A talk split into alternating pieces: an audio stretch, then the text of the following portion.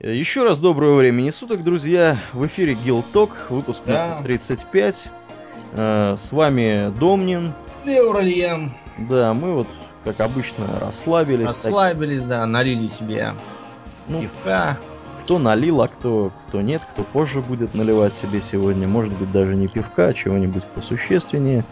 Вот, все-таки День Святого Патрика. Не будем забывать, друзья. Да. Надо отметить, я считаю, как- как-то, да, вот. Более или менее. Почти народный праздник. Поговорим мы сегодня о замечательной игре, которая вышла сколько? Неделю назад? Больше? Да, что-то того. Чуть больше. Чуть больше. Ну, поговорим мы о Масс Эффект три. Эффект массы, как его могли бы, наверное, перевести. Но, к счастью, не перевели. Перевед... Переводуны отечественные. Да. К счастью, не перевели. Вот, э, является заключительной частью трилогии о э, героическом командоре Шепарде. Капитане. Он командор, командор. Это флотский, флот, флотский, э, флотское звание, означающее капитан. А что же у них командор? Командор это вообще совершенно другое. Комендором называется э, командир э, корабельного орудия. Это должность, а не звание. Да, ну ладно, не будем в да. лингвистические подробности сваливаться. Тут тем более, что там есть более серьезные ляпы с переводом. Да, тут у Домнина беспоро... бесполезно с Домнином бороться на его поле лингвистическом. Так что будем считать, что он в этом случае абсолютно прав. Вот, короче, капитан Шепард, вот, веселый мужик или женщина. По-моему, там есть возможность женщины появляться. Можно, да. Вот. Ну, давай начнем как бы с, с, вообще с того, что это. это. Что это, да, давай расскажи. Это эр пи джи, ага. м- несомненная ролевая игра, хотя ролевых элементов там, ну, в том, что подразумеваются всякие там росты в уровне и прочее, там не так уж много. А- но это, тем не менее, ролевая игра, потому что там четко предлагается отыгрывать роль. Весьма серьезно. Несмотря на общий такой э, ким- кинематографично... казуальный вид, на самом деле это действительно ролевая игра. И началось все в две тысячи восьмом году, когда вышел первый Mass Effect. Разработчиком была компания BioWare. Ну, как, собственно, и следующих частей. Да, да. И это, в общем, многое, я думаю, говорит для, для тех, кто хоть что-то понимает в ролевых играх. Да, в Neverwinter Nights, например. Да, и много чего еще. То есть, э, ожидалась такая... Вот, партийная эр пи джи с сложными взаимоотношениями между персонажами в группе, с полетами на корабле, как в Knights of the Old Republic, например, и многими... Вообще, вот эта вот тема с беседами с сопартийцами о жизни, их мнениями по всем вопросам мироздания пришло из японских эр пи джи. Приблизительно в году, не знаю, девяносто восьмом, наверное. Когда на компьютеры стали портировать серию Final Fantasy, ну и вообще там всякие веяния дошли. Первый Mass Effect был, в общем, весьма хорош, качественно добротен, но очень короток. Очень короток. Начинался он с чего? Отдаленное будущее. Человечество вышло в космос и обнаружило некие э, пространственные ретрансляторы, которые позволяют прыгать на сверхсветовой скорости в другие области космоса. Там человечество тут же наткнулось на э, грозный флот пришельцев и в горячах даже устроило вой- войну первого контакта, так называемого. Да, если не ошибаюсь, она была с турианцами. С турианцами, да.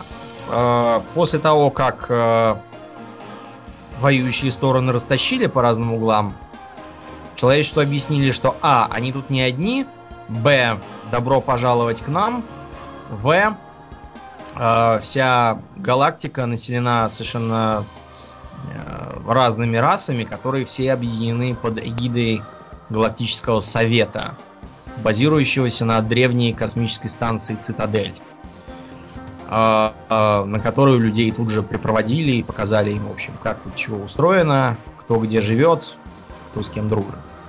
Оказалось, что Цитадель и ретрансляторы были оставлены в наследство погибшей почему-то цивилизации протеан. Mm-hmm. И вообще исследование протеанских руин всяких является очень популярным занятием в обитаемой галактике. Да, они, протеане эти, полностью исчезли. Никто не знал, собственно, почему они исчезли до момента начала, вот, собственно, вот этих вот игр серии Mass Effect. События, которые происходят в играх. Я вот, кстати говоря, небольшой офтопик.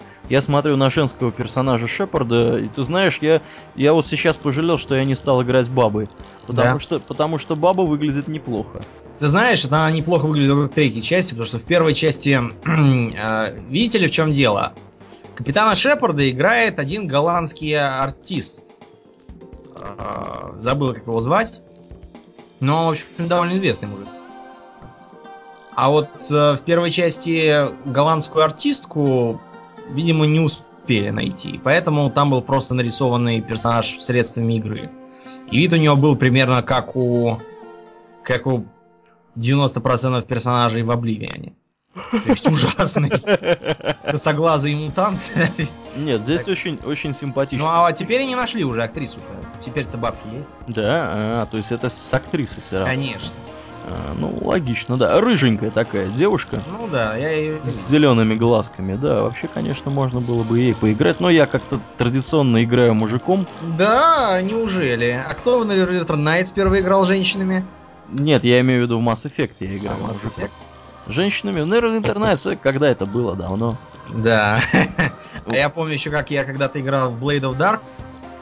За нее было, по-моему, проще всего. Да, ты вот, Домнин, и... периодически кусками пропадаешь. Я так понимаю, что да. лаг у нас с тобой составляет там полсекунды примерно. Поэтому ты там как-нибудь это постарайся принять, может, да. меры какие. Вот. Меры какие. Какие-нибудь меры напиши провайдеру своему гневное письмо. Да я уже пишу своему провайдеру, уже не знаю, который... А он что, тебя динамит тебе, да? Он мне все время говорит, что произвел такие-то действия, перезагрузите модем.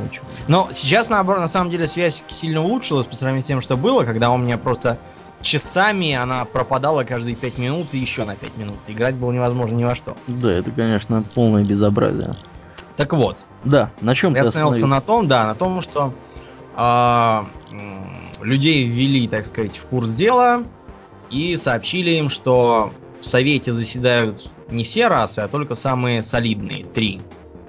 Это раса уже встреченных ими турианцев, таких а, а, а, птица, ну как, не птицеподобных, а просто, очевидно, развившихся из птиц и напоминающих чем-то крутов из э, Warhammer сорок тысяч. Ну да, если кто-то имеет представление о том, кто это. С такими костистыми черепами и характерным таким э, чуть жужжащим акцентом.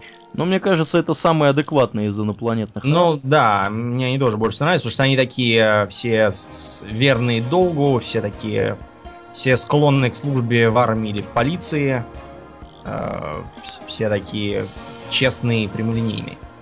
Также в совете присутствовали классические такие большеголовые глазастые пришельцы салариане, у которых был очень быстрый метаболизм, которые быстро жили, быстро думали, быстро все делали, поэтому были специалистами по науке и технике. А также азари. Азари — это такие гуманоиды, напоминающие людей, только синекожих, и с роговыми наростами на голове вместо волос. Да, в целом них... сильно напоминают некоторые расы из Вавилона пять и прочих космоопер. Да, особенностью азари является то, что они все одного пола. Женского пола. Да, и при этом они могут скрещиваться с практически любой сколь-нибудь гуманоидной расой, порождая новых азари. Также да. они склонны к телепатии и прочим вещам. Биотики из них хорошие. Да, ну биотики. Там это называется биотикой. Да. Видимо, чтобы не было заезжено. Человечеству предложили прислать своего полномочного представителя и, в общем, предложили им всяческое содействие. Ну, надо сказать, что этим человечеству была, видимо, оказана большая честь, потому что есть еще множество других рас, которые в Совете представлены не были. Нет, нет, подожди. В Совет для начала никакого представительства речи не шло. А-а-а. Просто прислали А-а-а. посла. Посла, вот. Все. Да. Совет не пускали до второй части. Ну да, да. После... Ну и, в общем... Первой части пустили, да. Да, турианцы, чтобы как-то загладить эту проблему с войной первого контакта, предложили военное сотрудничество. И, э, как обладатели самого крупного флота, предложили э, попробовать научить землян турианскому дизайну кораблей. Довольно специфическому. Ну и результатом был фрегат «Нормандия». На эту «Нормандию» отправили служить капитана Шепарда, как отличившегося по службе. И первым же заданием фрегата было... Иден Прайм. Так, ты сейчас, где... ты сейчас на секунду пропал. Давай-ка еще раз. Что было первым заданием? Первым заданием была экспедиция на протеанских руин. Был обнаружен какой-то странный компьютер, не компьютер, терминал, так, ты не терминал. Ты, ты не поверишь, ты сейчас опять на секунду пропал. Еще опять. раз, в чем было первое задание? Первое задание было экспедицией на планету Иден Прайм с целью изъять оттуда раскопанный на ближайших протеанских руинах то ли компьютер, то ли терминал, то ли что-то странное такое. Так. Ну и, разумеется, все пошло наперекосяк. Во-первых, выяснилось, что на колонию напали геты. Это местные самоуправляющиеся роботы, которых когда-то создала раса квариан. Квариане их создали, а геты стали развиваться. Со временем проте... квариане просто испугались, что эти геты стали слишком умными, и попытались их всех уничтожить. Геты восстали, выбили квариан с их планеты, и с тех пор квариане стали космическими цыганами. Да, они путешествуют на, на флоте. Да, путешествуют на флоте и носят скафандры, потому что утратили иммунитет ко всем болезням из-за житья на, в искусственной среде. Да, и да. Кстати, с тех пор... Ага, кстати говоря, э, с этим связана э, культурная особенность. Да. Они в определенном возрасте проходят э, паломничество, так называемое, когда они отправляются за пределы своего флота с целью получить что-нибудь, какую-нибудь технологию или еще что-то привнести назад во флот. То есть они должны что-то найти и с чем-то вернуться. Да. При этом обычно миграции флота вызывают э, полную панику в системах, куда они летят, потому что они... Э, э, в общем, ну вы представляете, прилетает огромный флот кочевников, и, и надо его куда-то девать. Обычно системы пытаются от них сразу откупиться, чтобы они улетели куда-нибудь. Иначе кварианцы начинают тащить всякие старые обломки спутников э, и вообще устраиваются у себя как дома. Вот, от них поэтому стараются тут же дать им денег и выгнать их куда-нибудь подальше. В общем, напали на планету Геты, при этом нападение, как ни странно, возглавлялось турианином. Более того, не просто турианином, а еще и спектром, то есть специальным агентом разведки Цитадели, в которые брали только лучших из лучших, и вот, например, ни одного человека там не было. В основном были только салариане, азари и э, турианцы. Этот э, предатель Спектр убил другого турианца Спектра, который сопровождал Шепарда от лица Совета, и пытался утащить с собой откопанный артефакт. Тем не менее, Шепарду удалось до него добраться и даже получить от него какую-то информацию. Информация, правда, выглядела как э, мешанина из каких-то зрительных образов, где непонятного вида роботы, не роботы, машины, не машины истребляли каких-то гуманоидов. Что, кто, зачем, понять было невозможно. В итоге э, предатель Спектр улетел на каком-то корабле совершенно устрашающего вида, напоминающего такого черного кальмара э, высотой с Empire State Building. Когда Шепард вернулся на Цитадель, ему никто не поверил. Все сказали, что это какой-то бред. Спектры, да еще и туриане не могут предавать, тем более э, якшаться с гетами, которые вообще ненавидят всю органическую жизнь. И уж тем более ни на каких кораблях в форме кальмаров никто в жизни нигде не летал. Если бы у Спектра был такой корабль, про это бы знали в Совете. В общем, Шепарду пришлось повозиться, собирая по Цитадели доказательства предательства этого самого Сарена, После чего его произвели самого в спектры, сказав ему, что инициатива наказуема. Раз уж ты этого самого предателя изоблачил, изобличил, вот ты его и лови. Свободен. После чего ему передали в командование этот фрегат Нормандия, списав с него капитана Андерсона на берег, и отправили э, в свободное плавание. Плавание, честно говоря, вышло довольно коротким. Это меня очень огорчало. Э, но его скрашивали колоритнейшие личности, составлявшие команду. С самого начала с Шепардом были э, солдатка Эшли. Да, и Кайден Аленко. И да, и такой техник-телепат Кайден Аленко. Э, я этого техника никогда с собой не брал, потому что я сам был частично техником, частично снайпером. А в телепаты я взял третьего члена команды, доктора Лиару Цони.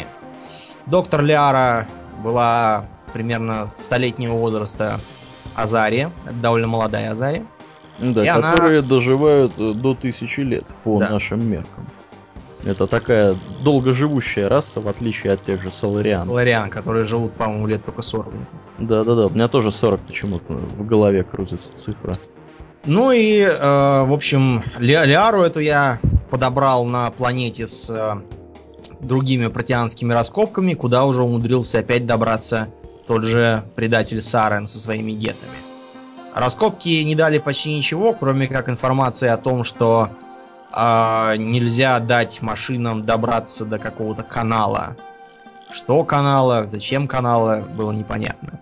И я отправился дальше. Удалось побывать на самых разных планетах. Например, на э, планете колонии, где э, местных людей захватил в ментальное рабство какой-то странный э, организм, похожий на Ктулху, висящего где-то там в старом небоскребе. И понемногу стала складываться цельная картинка. Оказалось, что э, цитадель построили никакие не протеане, и ретрансляторы, позволяющие прыгать между звездами, тоже не их дело. Оказалось, что они тоже все это нашли, после чего были уничтожены неизвестно кем, какими-то машинами. Вероятно, гетами. Но, с другой стороны, геты тогда не существовали. Получался какой-то замкнутый круг. Дальнейшие приключения привели на планету, которая забыл, как называется. И к тому моменту у меня уже был полный набор спутников. Ну, давай перечислим основных. Перечислим. Помимо тех, кто уже был, еще присоединились инопланетяне. Это был Кроган Урднатрекс. Кроганы — это такие рыбоподобные гуманоиды с очень таким специфическим кожистым горбом над головой и всегда ехидным выражением лица. Кроганы исключительно живучие, агрессивные, э, очень хороши в бою и вообще крайне неприхотливы в жизни, что делает из них идеальных солдат. Если бы не одно но. Да, дело в том, что они и были, в общем-то, выращены как солдаты. Салариане их вырастили из первобытного состояния, просто потому что тогда на э, совет нападали так называемые рахни. Инсектоидная раса, типа зергов. И для борьбы с рахни нужна была адекватная сила. Турианцев было слишком мало, чтобы бороться с ними. Кроганы разгромили рахни и практически всех их истребили, как вид. Но потом возникла другая проблема. Дело в том, что кроганы, заскучавшие без противника, начали массированную атаку на остальные расы цитадели. Ну, и... перед этим, ты знаешь, Домнин, перед этим они э, умудрились привести в полную негодность свою собственную планету. Ядерной войной. Да, да, да. То есть это такие очень агрессивные чуваки. Вот. И действительно, они... как вот ты заметил, да, стали, от, стали воевать не только между собой, вот, что привело к тому, что саларианцы совместно с турианцами, я так полагаю, да. они разработали генетический вирус, так называемый генофаг, который, собственно, сделал бесплодными всех кроганов. Точнее, да, самок. Если точнее, самок кроганов, да, которые да. стали рождать исключительно мертворожденных. Да. И, в общем-то, действие игры, оно разворачивается, в, так сказать, в период времени, когда э, уже вот несколько лет, как вот этот вот генофаг наблюдается, да, то есть он имеет место быть. И во второй части, то есть вся вот эта тема с, гем... с генофагом э, и кроганами, она проходит через все три игры. Вот в третьей части там можно будет игроку делать выбор определенный в сторону того, что стоит помогать кроганам излечиться от генофага, либо не стоит помогать. Вот, но мы не будем особо спойлерить третью часть. Вот, расскажем, да, что было дальше. Вот. Дальше. В команду. Вообще, надо сказать, что кроганы от этого прониклись такой черной депрессией, и все ударились в меланхолию. Поэтому у них очень распространен такой мрачный юморок. Они все время так шутят, что мурашки по коже идут. То есть, например, помнишь, когда на тех же протеанских руинах другой кроган-наемник пытался перехватить команду, он сразу сказал: «Сдавайтесь!» Или «Не сдавайтесь, так будет круче». Ну и так далее. Тот же Рекс постоянно этот самый шутил, когда его пыталась полиция на цитадели помешать ему и говорила: «Ты что, хочешь, чтобы тебя арестовали?» Он говорит: «Нет, я хочу, чтобы вы попробовали». Вот, в общем, они такие товарищи весьма веселые, но видно, что... Саркастичные, да. Да, их просто внутренне снедает боль из-за беды со своей расой, поэтому они пытаются все так потушить шутками. Еще из членов команды была кварианка Тализора, тогда ее звали Наррая. Дело в том, что кварианцы э, имеют не фамилию, а просто название корабля, к которому они приписаны. И Наррая означало, что она еще не, не совершеннолетняя и не вернулась со своего паломничества. С ней удалось встретиться там же на цитадели. Она оказалась весьма неплохим техником и, в общем, знала, как обращаться с дробовиком. И она стала целым э, таким э, секс-символом, что ли, для многих игроков. Просто потому, что она... Ну, тут сразу несколько. Во-первых, она знает технику, а технически подкованные девицы — это очень круто. Во-вторых, она э, такая вся в скафандре, хрупкая и уязвимая. Хочется ее защищать. В обтягивающем скафандре. Ее не видно лица, поэтому можно нафантазировать что угодно. И мне кажется, что это был решающий довод в ее пользу. А другим, то есть даже третьим инопланетянином, был турианец Гаррус Вакариан. Лично мне наиболее симпатичный персонаж, мне кажется. Ну да, да, да. Я вот тоже с ним практически постоянно ходил на мероприятия, на всякие. Действительно, он специалист по оружию, по вооружению, по... Автоматы, винтовки. Автоматы, винтовки, снайперские винтовки. Он такой товарищ. Бывший полицейский. Товарищ, да, серьезный. В общем, он, плюс у него еще он такой очень веселый в целом, такой компанейский мужик. Жалко даже, что он не настоящий, я бы с ним дружил. Вот на этом, в общем, завершается список. А, и... еще Миранда была. Ты, ты путаешь со второй частью. Со второй частью путаешь. Ты забегаешь вперед. Ага, ага, да. Ага, так. Итак, э, кончилось... А Орден тоже во второй части появился. Да, все, все. На этом список закончен, на первую часть. Кончилось все э, тем, что на последней из планет Сарена удалось перехватить и тяжело ранить. Но там выяснились следующие вещи. Во-первых, Сарен э, далеко не главный. Во-вторых, его корабль «Властелин» на самом деле никакой не корабль. А разумный, разумная машина, представляющая древнюю расу каких-то пожинателей. Каковые пожинатели и создали, по его утверждениям, цитадель и ретрансляторы для транспортировки в космосе. Каждые пятьдесят тысяч лет происходит новый цикл. В галактике развивается разумная жизнь. Со временем она выходит в космос, обнаруживает ретрансляторы. Ретрансляторы приводят ее на цитадель. Цивилизация кучкуется вокруг цитадели и ретрансляторов. После этого прилетают пожинатели, вызванные специальным сигналом с цитадели. Дело в том, что по цитадели перемещаются такие странные существа, называемые то ли смотрители, то ли хранители, как-то так. Выглядят примерно как зеленые богомолы ростом в метр. Они совершенно не реагировали ни на какой контакт, а игнорировали живых существ, населяющих ее, но при этом ползали по цитадели, чинили ее, управляли машинами и, э, судя по тому, что они периодически погибали, то срываясь с высоты, то попадая под колеса, э, но появлялись откуда-то новые. В конце концов, было решено их не трогать и запретить законодательно им мешать. Так вот, эти самые э, искусственно созданные смотрители вызывали сигналом на цитадель пожинателей, они прилетали, отключали все массовые реле через интерфейс цитадели и начинали пожинать созданные цивилизациями. После этого они улетали и ждали следующих пятьдесят тысяч. Меня вот всей этой истории, Думнин, всегда удивляло, знаешь что?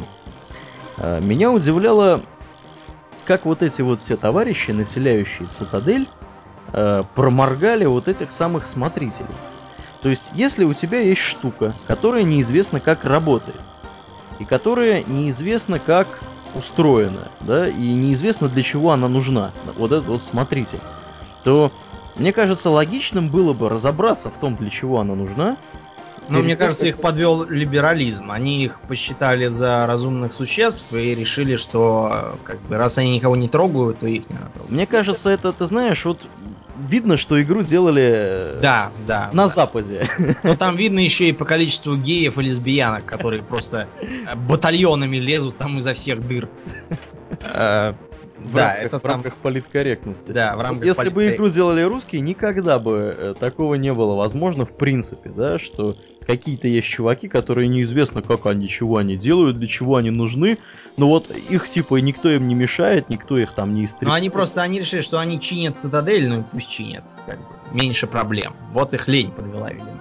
Да, какие-то ленивые оказались все эти граждане. В общем, э, Властелин сообщил, что знать, зачем нужен этот цикл, Шепарду совершенно бесполезно, и улетел. А перед этим объявив бомбардировку этой самой зоны. Дело в том, что тогда я э, там по сюжету должен был отправить две команды. Одну во главе с солдаткой Эшли, другую с э, биотиком Кайденом да, да. э, в разные концы, и я не успевал спасти тех и других. И, в общем, мне пришлось выбирать, кого оставить и кого бросить. Бросил Кайдена. Ну, аналогично. Да, потому что... Потому ну, что потому с, что... С Эшли у меня, у меня просто у персонажа закрутился роман. Да, там можно устроить роман, а, причем есть для любого пола два выбора. Для мальчиков предлагается на выбор Эшли и доктор Цони. Для девочек Кайден и доктор Цони. Такой вот европейский либерализм. И, в общем, я просто не мог Эшли там бросить, бросить Кайдена. Но это, на самом деле, мне удалось трудно, потому что я с этим Кайденом не общался совсем, потому что я думал, ну, раз он не нужен, я с ним потом поговорю.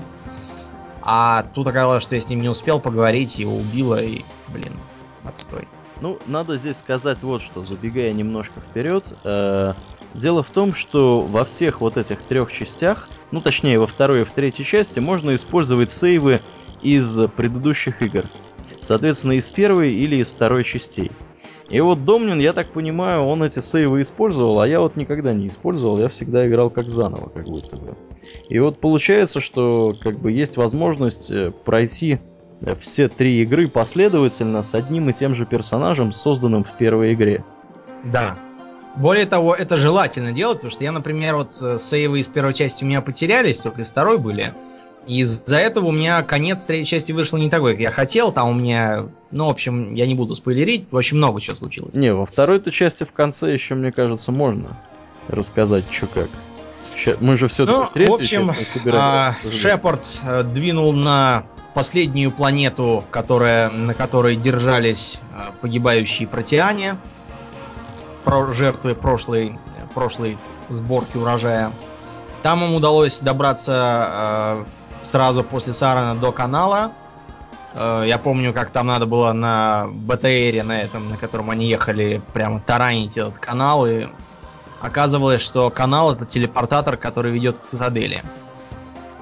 Цитадели, э, к той ее части, где нужно включить ретранслятор для пожинателей. Просто потому, что протеанам удалось э, помешать э, последующей жатве. Они испортили этот самый э, радиомаячок, из-за чего э, вместо нормального цикла жатвы вернулся только один властелин. Ему пришлось задействовать Сарена и Гетов для того, чтобы найти способ добраться до цитадели и починить радиомаяк. Там дальше была эпическая битва с беготней в открытом космосе по э, внутренней поверхности цитадели, битва с Сареном, который там превращался в какого-то жуткого киборга, и уничтожение этого самого властелина благодаря действиям земного флота, который возглавлял контр-адмирал Борис Михайлович. Который, кстати, в третьей части тоже есть. Упоминается, да, тоже. Он там считается за б- большой, так сказать... По-моему, он там флотом командует. Да, он там большой залог победы, потому что его повысили до адмирала. Сразу через два звания перескочил. А, в общем, после эпической битвы а, история завершается, и Шепард продолжает там выполнять текущие дела. После чего была вторая часть. Вторая часть начиналась с того, а, что... Добнин, у меня к тебе вопрос такой. Да. Не было ди эл си никаких для первой части, ты не в курсе? Может и были, но я не помню. Для второй я точно вот, были. Я вот не играл просто. Для я второй так... точно были. Так, ну давай про вторую часть. Начиналась вторая часть с того, что э, Нормандия, патрулирующая какие-то там э, дальние края, э, погибала под ударом э, гетского корабля. Большинство, ну как не большинство, а многие из членов экипажа успевали спастись, например, Эшли. К тому времени инопланетяне все вернулись к своим делам, разъехались кто куда. А погибал, например, первый помощник Пресли. Помнишь его? Нет. Как зовут Пресли? Не помню. Я помню, что Джокер остался в живых. Да, Джокер тоже парализованный пилот. Ну, не парализованный, просто с каким-то там с остеопорозом тяжелым. А тоже оставался живых, а вот э, капитан Шепард не успевал спастись, и, в общем, от него оставались какие-то огрызки, Рожь которые попадали в собственность секретной, э, так сказать, человекоцентристской организации Цербер, возглавляемой таинственным призраком. Да. Shadow Man, по-моему. Illusive Man. Illusive Man, да. Illusive Man, да. Мужик с сигаретой, причем похожий почему-то на сигарету с анашой. Да. При этом непонятно нигде он сидит. Но потом скоро поймешь, ты просто не доиграл. Да, я, я не доиграл просто. Ты сможешь даже посидеть в его кресле. Вот. Он, так сказать, Шепарда с помощью каких-то жутких технологий, так сказать, клонировал, восстанавливал его сознание и мозг. Более того, он э, сделал ему вторую Нормандию, даже лучше прежней. Но, правда, БТР не сделал, сволочь. А жаль, БТР был хороший. БТР был хороший. Ну, в первой части, просто поясним, да, можно было высаживаться на разные там спутники и планеты на БТРе. Кататься по этим планетам, находить там всякие штуки. Иногда, если очень сильно повезет, можно было в некоторых местах найти какой-нибудь протеанский реликт. Вот, и поглядеть что-нибудь из истории протеан. Вот, какой-нибудь маленький такой роличек. Вот, типа, типа воспоминания, да, этих. Как они там надзирали над правобытными людьми. Да, да, да, да, да, да, да, да. Это, это было очень круто, да. Но, к сожалению, БТРа нам призрак поскупился и не дал. В общем, призрак объяснил, почему он проявил такую щедрость, потому что он, в общем, понимает, что пожинатели вернутся, и более того, у него даже есть такие подозрения, что они возвращаются прямо сейчас из-за того, что начались какие-то странные нападения и похищения людей с колоний в разных дальних краях. При этом командование Альянса ничего делать не хочет, подозревая, что это просто какие-то там набеги пиратов или работорговцев. Ну и вот для этого ему нужен Шепард, как единственный более или менее ценный специалист по пожинателям. Ему удается э, Нормандия новая, э, туда же придается Джокер, ковыляющий на своих протезированных ногах, доктор Чаквас, судовая, э, так сказать, э, хирург, судовой медик, медик, да, судовой хирург, седовласая такая тетушка, Ну и там еще пара человек из персонала по, по мелочи. И э, Шепард отправляется собирать новую команду, чтобы разузнать, в чем там такое дело.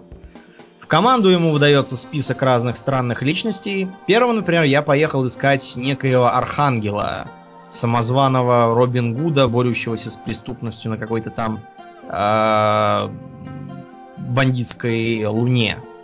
Да, оказалось, что личность это... Конечно, да, весьма знакомый. Оказалось, что архангел — это наш приятель Гаррус Вакариан, который заскучал без работы и решил податься в борцы с преступностью. Гарруса вытащили буквально за шиворот из-под огня. Ну и там были разные другие интересные товарищи. Например, из тюрьмы мне нужно было забрать некоего известного уголовника по имени Джек. Джек оказался бритоголовой татуированной бабой с крайне взрывным и неуживчатым характером. Э, у нее была, например, любимая поговорка «Who's the baddest biotic bitch now?». Я уверен, что те, кто знает английский, поймут, о чем речь. Я, к сожалению, не могу сказать по-русски. Можно нас... не переводить это все дело, да. Ну и, в общем, после сбора э, такой команды, в которую как раз входила Миранда Лоусон, которую ты упомянул, генетически инженированная брюнетка в белом комбинезоне.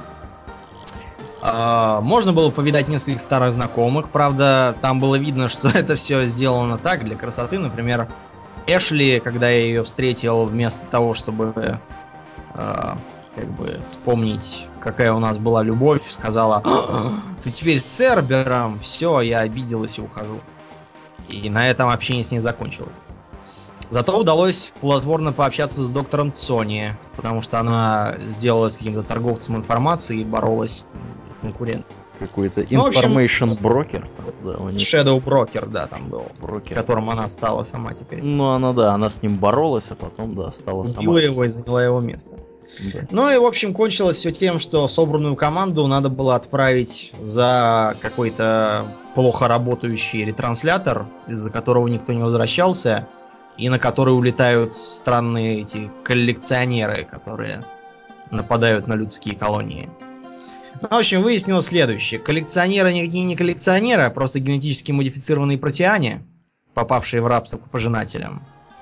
И они заняты тем, что перерабатывают людей на материалы для нового пожинателя, при этом имеющего форму человека. Ну, не человека, а скелета такого. Представьте себе э, Терминатора из, э, из одноименного фильма, только размером с э, Останкинскую башню. Вот да. Примерно такой. В общем, этого самого пожинателя пришлось э, пустить на металлолом, при этом э, потеряв изрядную часть народу. У меня, например, погиб... погибли кто? У меня погибла Джек. Ее убила, когда она из-за... каких-то ящиков отстреливалась из дробовика от протеан. У меня погиб тот наемный убийца земноводный, помнишь, который помирал от какой-то болезни. А, был такой, да-да-да, точно. У меня, да, тогда же погиб э, тот Кроган, генетически модифицированный, которого мне выдали. Его, он просто выступил слишком далеко из-под щита, который держала Миранда, и его утащили протеане и сожрали. Остальных у меня удалось спасти, например, там доктора Чаквас я передал саларианскому э, военному врачу Мордину.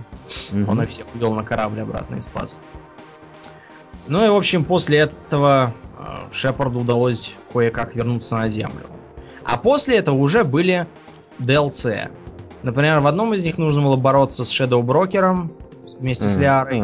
Вот а в последнем, последнем нужно было отправляться расследовать на какой-то там дальний, дальнюю систему батарианскую, расследовать прибытие жнецов этих самых. Дело просто вот в чем. После того, как битва за Цитадель вместе с Властелином закончилась, командование Альянса решило, что про пожинателей оно чересчур поспешно поверило Шепарду, и их пожинателей наверняка нет, а просто... Это был такой большой экспериментальный гетский корабль. И, в общем, они решили самоуспокаиваться. Поэтому Шепард взялся сам расследовать дело. Кончилось дело тем, что ему нужно было выбирать. Либо он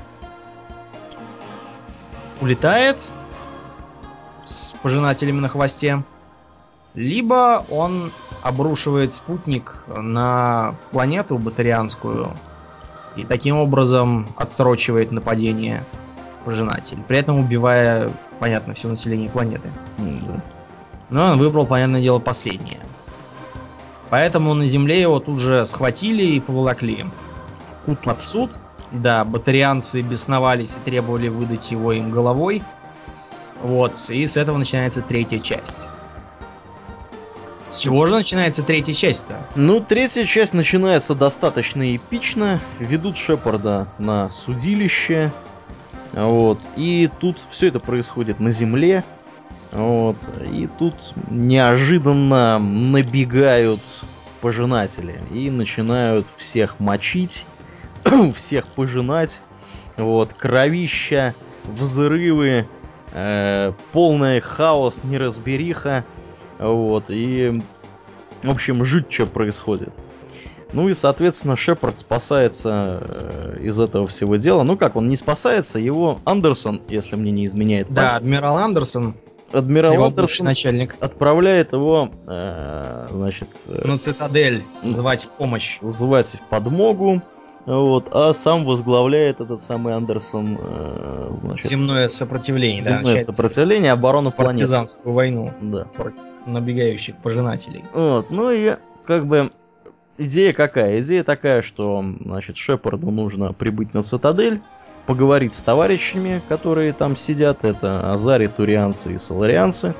Вот. Они что-то как-то не очень торопятся помогать Шепарду. Говорят, что, ну, знаете, люди, вы, конечно, ребята крутые, но мы вам что-то помогать, наверное, не будем, потому что у нас своих проблем навалом. В частности, вот, например, у турианцев происходит на... У самих нашествия. У самих да. нашествия. Планета горит, им совершенно не до какой-то там да, земли. Да, да, да, да. Вот. И, в общем, все практически таким образом отказывают. И, и поэтому нужно проводить отчаянные меры. Лечить от генофага кроганов. Спасать от э, контроля этих самых насекомоподобных рахни. Или не спасать, или не лечить. Это уж как ну, по собственному. А ты, кстати, мнению. Рахни спас, кстати? Я, я помню, что один раз их спас, а другой раз я их не спас. Mm. Я просто хотел посмотреть, что будет. И что и там, в чем разница? А ничего, почему-то ничем не отличалось у меня, и я каждый раз... Мне каждый раз добавляли почему-то пять очков отступника, не знаю почему. Да? Mm-hmm. Но я, на самом деле, как-то поглядел на эту тварь, которая там сидела. Вот, потом решил, что, решил, что такие союзники нам не нужны. Как-нибудь без... Не, я-то просто думал, что если ее спасти, то может выжить этот командир кроганской роты Оралах. Но он все равно не выживает, он погибает. Не, он, он в любом случае, наверное, должен погибнуть, потому погибает, что да. если ты будешь заниматься спасением этой твари, там... Я проверил, да, он в любом случае погибает. Кроганов там замочат, вот. А так его замочат только потому, что он там прикрывает отступление твое. Он в любом случае будет прикрывать отступление. Да, да, да, да. Я... А, ну, одинаково. Потом тебе еще, ты просто не доиграл в тот момент, тебе придется, например, пообщаться с кроганами, э, не с кроганами, а с э, кварианцами и с гетами. Кстати говоря, во второй части, по-моему, Гет у нас же, да, фигурировал? Был, да, и у тебя тут будет на короткое время дружелюбный Гет. Mm. И там у меня у меня просто получилось очень криво из-за того, что сейвы пропали. И я, наверное, буду переигрывать с м, поддельными сейвами, которые будут делать так, как я раньше играл. Потому что так как этот э, по умолчанию по умолчанию я посчитал, там у меня вышло очень плохо, я прямо чуть не заплакал. Ты мне скажи вот что, ты поддельные сейвы где возьмешь? Ну вот, не знаю, где-то возьму. Я пока еще не искал, мне надо отдохнуть пока. Или, или, или ты решишь вопрос концептуально, ты еще раз пройдешь вторую часть. Ты знаешь, нет, конечно, интересная мысль пройти еще раз первую часть, но вторую часть... Вообще, мне кажется, что если я не найду какого-нибудь способа либо подделать сейвы, либо найти прям такие сейвы, которые мне нужны, Мне кажется, я так и сделаю. Ну, ты знаешь, ты можешь организовать... Дарю тебе идею бизнеса. Надо организовать вот сейчас конкретно продажу поддельных сейвов. Да-да-да-да. Кстати, да, интересно. Нанять, знаешь, каких-нибудь хомячков, которые будут сидеть, играть там, типа, чтобы вот получилось каким-то таким образом специальным. Вот, а потом сейвы эти продавать кому-нибудь недорого. Ну, вот ты когда доберешься до кварианцев и гетов, то у тебя там, наверное, будет... Ты очень поймешь, почему я, я, я не, не постою перед тем, чтобы пройти заново первую... Хотя первая это коротенькая, да и вторая. Ну, они, части... да, вот в первой части, по-моему, часов пятьдесят было геймплея. Да какие, господи, там было четыре задания, состоявших из езды на БТРе и доезжания. Нет, нет, нет, до... погоди, извини. Это, это с учетом того, сюжет. Что я на каждую планету честно высаживался. Я тоже ездил, честно высаживался. Искал. Или погоди, я или просто там потому, что для, для сюжета-то я не буду высаживаться на каждую планету, я буду делать только то, что мне надо по сюжету. Ну, вообще, да, логично. Вот, я к этому говорю. Да, вообще, а третья часть, кстати, гораздо длиннее. Раза в три длиннее первой части и в два раза длиннее второй. Ну, я вот чувствую, играю, играю, все никак не могу это пройти. Ну, в общем, когда ты доберешься до гетов, тебе там будет понятно, почему я буду перерыв. Потому что у меня она вышла, ну, совсем криво. Я... Я бы и рад был сделать не так, как я тогда сделал, но... Ну, но давай, это было бы да, не давай, не будем спойлерить. Да, вот, да, а, то есть а, сделал такой спойлер это... вообще. Слушатели нас не поймут, если они еще не играли. Вот, ну, да. Давай подведем, так сказать, итоги в том смысле, э, как... Э, что это вообще значит для ролевого жанра? Ох, как. Имеется в виду большой ролевой жанр, а не разные идиотские подводки. Ну, а, давай. Значит, следующее. Во-первых, э- тут мы видим все данные для хорошей ролевой игры. Это что? Это, во-первых, яркие личности и персонажи. Во-вторых, возможность отыгрывать роль. Одну из многих. Выбор в игре очень сложный. Постоянно бывает. Это, например, при том, что... скажем, в сеттинге «Звездных войн» таких выборов практически не бывает. Единственный, например, выбор сложный, который я видел в той же самой Old Republic, это когда мне надо было выбрать либо э, включить в обстреливаемой тюрьме щиты, чтобы спасти заключенных наших республиканских, и при этом продуть э, двигательный отсек, выдув вон сюжетную знакомую старую еще с Корусканта, которая, собственно, и привела нас на планету на эту. Либо вот пожертвовать заключенными и спасти ее. Да. Вот это, мне кажется, гораздо более ролевой выбор. Мне не нравится, когда в ролевых играх предлагают, что вы сделаете? Поможете бедным угнетаемым крестьянам или злому ужасному бандиту? По-моему, это фальшивый выбор, и так не бывает в жизни. Не, ну почему? Подожди, это может быть... Может быть, есть люди, которые хотят помочь злому ужасному бандиту, а ограбить несчастных, бедных, угнетаемых крестьян. Мне кажется, это очень дешевый такой подход. Вот, по-моему, гораздо лучше давать, скажем, какие-нибудь две группировки, каждая из которых там права, у каждой из которых есть дети, и выбор такой, что либо погибают одни, либо погибают другие. Да, либо не погибают иначе. Дети. Ну, там вот я тебе просто дети, для это... примера... Ну давай, это не гуманно. Для примера я тебе приведу вот что. Вот э, от той же компании Bio... BioWare есть серия Dragon Age. Хотя вторая часть, мне кажется, подвела. А первая была идеальной с этой точки зрения. То есть... Там, куда бы ты ни пришел, везде тяжелый выбор. Вот ты пришел в гномий город. Кстати, мне кажется, надо давать на, на конкурсы игрового дизайна такую задачу. Нарисовать столицу гномов, не похожую на кузню. Потому что меня уже задрали эти концентрические круги с ярусами везде, начиная с героев меча и магии и кончая вот этим. Так вот, и тебе нужно сделать выбор, кого из претендентов на престол привести, так сказать, к власти. Либо э, беспринципного и убившего своих братьев принца Бейлона, либо доброго, справедливого и уважаемого лорда Хэроумонта. Но при этом Лорд Хэроумонт, э, он, конечно, добрый, но он просто не понимает э, текущие моменты. Он приведет к загниванию, изоляции и гибели гномьего государства. А принц Бейлин, несмотря на то, что он тиран и диктатор, он будет проводить нужные экономические реформы и вообще принесет э, процветание. Это довольно легкий был выбор. А вот у эльфов еще хуже. Например, ты там приходишь к лесным эльфам с требованием помощи против порождений тьмы. Да.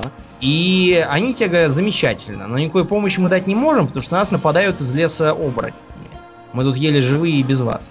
Иди и разберись с оборотнями. Там у них есть такой старший волк, э- гибельный коготь. Вот его убей, и они тогда все уберутся.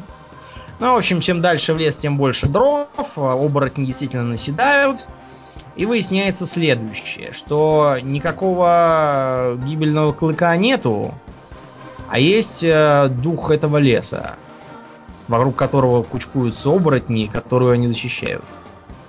Более того, оказывается, что это самое дух леса – порождение вождя эльфов. Зеремонта или какого там, Зеремонта какого-то. А порождение специально сделано для того, чтобы превратить людей в оборотней. Людей, которые когда-то давно пытались поселиться в лесу и ввязались в этнические конфликты с эльфами, а, у- убили его сына и изнасиловали его дочь, которая тоже покончила жизнь самоубийством. Вот после этого он создал из части своей жизни этого самого духа, чтобы они стали оборотнями. Проблема в том, что как бы это уже не те люди-то, это их правнуки, которые вообще ни в чем не виноваты. Из-за этого они и стали нападать на эльфов и вырезать их деревни, чтобы заставить э, их шамана об- обратить проклятие. И вот надо выбирать, что делать. Можно заставить шамана уничтожить духа вместе с собой. Можно... Можно послужить шамана и перебить всех оборотней. Можно, наоборот, сказать оборотням: давайте мы перебьем всех эльфов, потому что тогда вы мне поможете в финальном бою. Ну да, то есть, ну, вообще, как бы, мне кажется, немножко некорректно сравнивать с Dragon, с Dragon Age'ем в данной ситуации. Но это просто потому другой что... немного сеттинг, более потому героический. Что, да, да, да, в Dragon Age все всегда невероятно хреново, постоянно да, там, кровища, да, мочилово, да, всех там, убивают. Да, кровища, грязища, да, все, все друг друга ненавидят, все расисты, подонки и сволочи. Вот, так что да, это... ну а Mass Effect все-таки такой более героический, космооперный сеттинг. Ну, Но я просто привел как, как пример от той же компании. Ну да, ну теперь что мы можем ожидать? Мы можем что ожидать? В общем, я тебе... Ты просто еще не видел финала, потому что финал там такой окончательный. Ну я так понимаю, что там просто Шепарду приходит конец. У меня ну, есть такое подозрение, может, но мы не будем об этом. Там, там весь выбор разный. Может и приходить конец.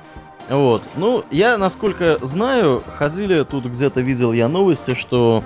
Э- Могут быть следующие части всего этого, но с другими персонажами, например, про Гаррус. Ну, и еще будут аддоны. Да. Потому что после того, как ты закончишь, тебе показывают опять корабль и говорят, что могут быть аддоны. Ну, понятно. Так что они будут. И, возможно, да, они как-то будут развивать эту тему. Мне кажется, сейчас им надо, надо им что-то сделать с третьим Dragon Age'ем, потому что я... Почему я так боялся за третий Mass Effect? Я боялся, что будет то же самое, что в Dragon Age два. Dragon Age два неплохая игра, нет. Хорошая. Но, во-первых, понимаете, в чем дело? Вот в первом Dragon Age там был огромный размах, там было, там был мор, там были эти жуткие порождения тьмы. Вот я впервые в жизни, кажется, вижу действительно ужасающих врагов. То есть не дурацких стереотипных орков, которые скорее смешные, чем страшные, а вот именно такое что-то жуткое и омерзительное. После глобального сюжета, после совершенно там жутких персонажей по яркости, то есть я до сих пор помню эту Морригейн. С... Извините. Морригейн. Так вот. Давай, да, не будем о грустном. Во второй части что вам предлагается? Подвози. Что? Подводи, говорю, к итогу свою мысль. Ты, ты, ты сейчас... Во второй части нам предлагается посмотреть, как семья Сидоровых, убежавшая из разоренной деревни за океан в город, где живет их дядя, понемногу обзавелась домом, друзьями и, в общем, жила долго и счастливо в городе, постоянно бегая по одним и тем же трем кварталам с, с тремя домиками и, в общем, никаких свершений не делая, кроме того, что ой, в городе завелись злые маги, которые убегают от храмовников, мочим магов. Ой, в городе завели злые храмовники, которые мочат добрых магов. Мочим храмовников. Ой, в городе нацмены устроили бунт. Мочим нацменов. Ой, э, в городе начался, началась гражданская война, и нужно выбрать за кого. За храмовников или за магов. При этом, что одних выберешь, что других. Тебе все равно придется убить главного мага, который непонятно зачем превращается в жуткую тварь. Что главную храмовницу, которая э, включает каких-то жутких роботов. И как бы никакой разницы не получается. В общем, ну... честно говоря, мне вот этот вот местечковый э, процесс с какой-то вознёй в городе и нацменами и магами, кажется, по сравнению с э, эпическим противостоянием по всей стране, с гномами, эльфами, подземельями, э, големами, трущобами, эльфийскими кварталами и черт знает чем, мне, честно говоря, кажется какой-то вообще мелочью. А, мне, например, было неинтересно. Тоже BioWare делает, да, и то, и да, то. Да, да. Мне кажется, я боялся, что Mass Effect три тоже будет в стиле «Ах, вот на земле, как бы нам помирить владельцев продуктового магазина и владельцев автозаправки». Заправки. Потому что в Dragon Age два вот квесты были похожие. Да. Но мои опасения совершенно не оправдались, поэтому надеюсь, что в Dragon Age три они тоже э, учтут все и будут опять эпические баталии. Подводя итог Guild Talk, мы всячески советуем всем, кто еще не приобрел, приобрести игру, и мы имеем в виду действительно приобрести за деньги, а не спиратись. Ну, потому да. что там есть еще и довольно интересный э, мультиплеер. Особенность Четвером... мультиплеера в чем заключается? Да, в том, что он влияет на кампанию. Дело в том, что чем больше вы играете в мультиплеер, тем, по-моему, лучше у вас будет конец в игре. Тем более готовы будут войска для нападения на пожинателей. Ну, плюс да. ко всему, сам мультиплеер довольно веселый и сложный. Он подразумевает э, защиту вчетвером от нападающих врагов. И там весьма нетривиальный, честно говоря, подход. Проиграть можно очень легко, если допустить какую-то одну ошибку. Мне вот понравилось, я играю в удовольствие. Да, ну а на этом, собственно, на рекомендации играть в это мы, наверное, и будем закругляться, потому что мы что-то и так тут растеклись мыслью по древу, рассказывая про Mass Effect три, вот, и про предыдущие игры серии. В принципе, наверное, у нас ничего больше добавить нету, да, к этому всему. Верно. Поэтому напоминаем, что вы слушали Russian World of Warcraft Radio Guild Talk, выпуск номер тридцать пять. С вами были Домнин и Аурельян. Спасибо, Домнин. Всего хорошего, друзья. До новых встреч. Пока.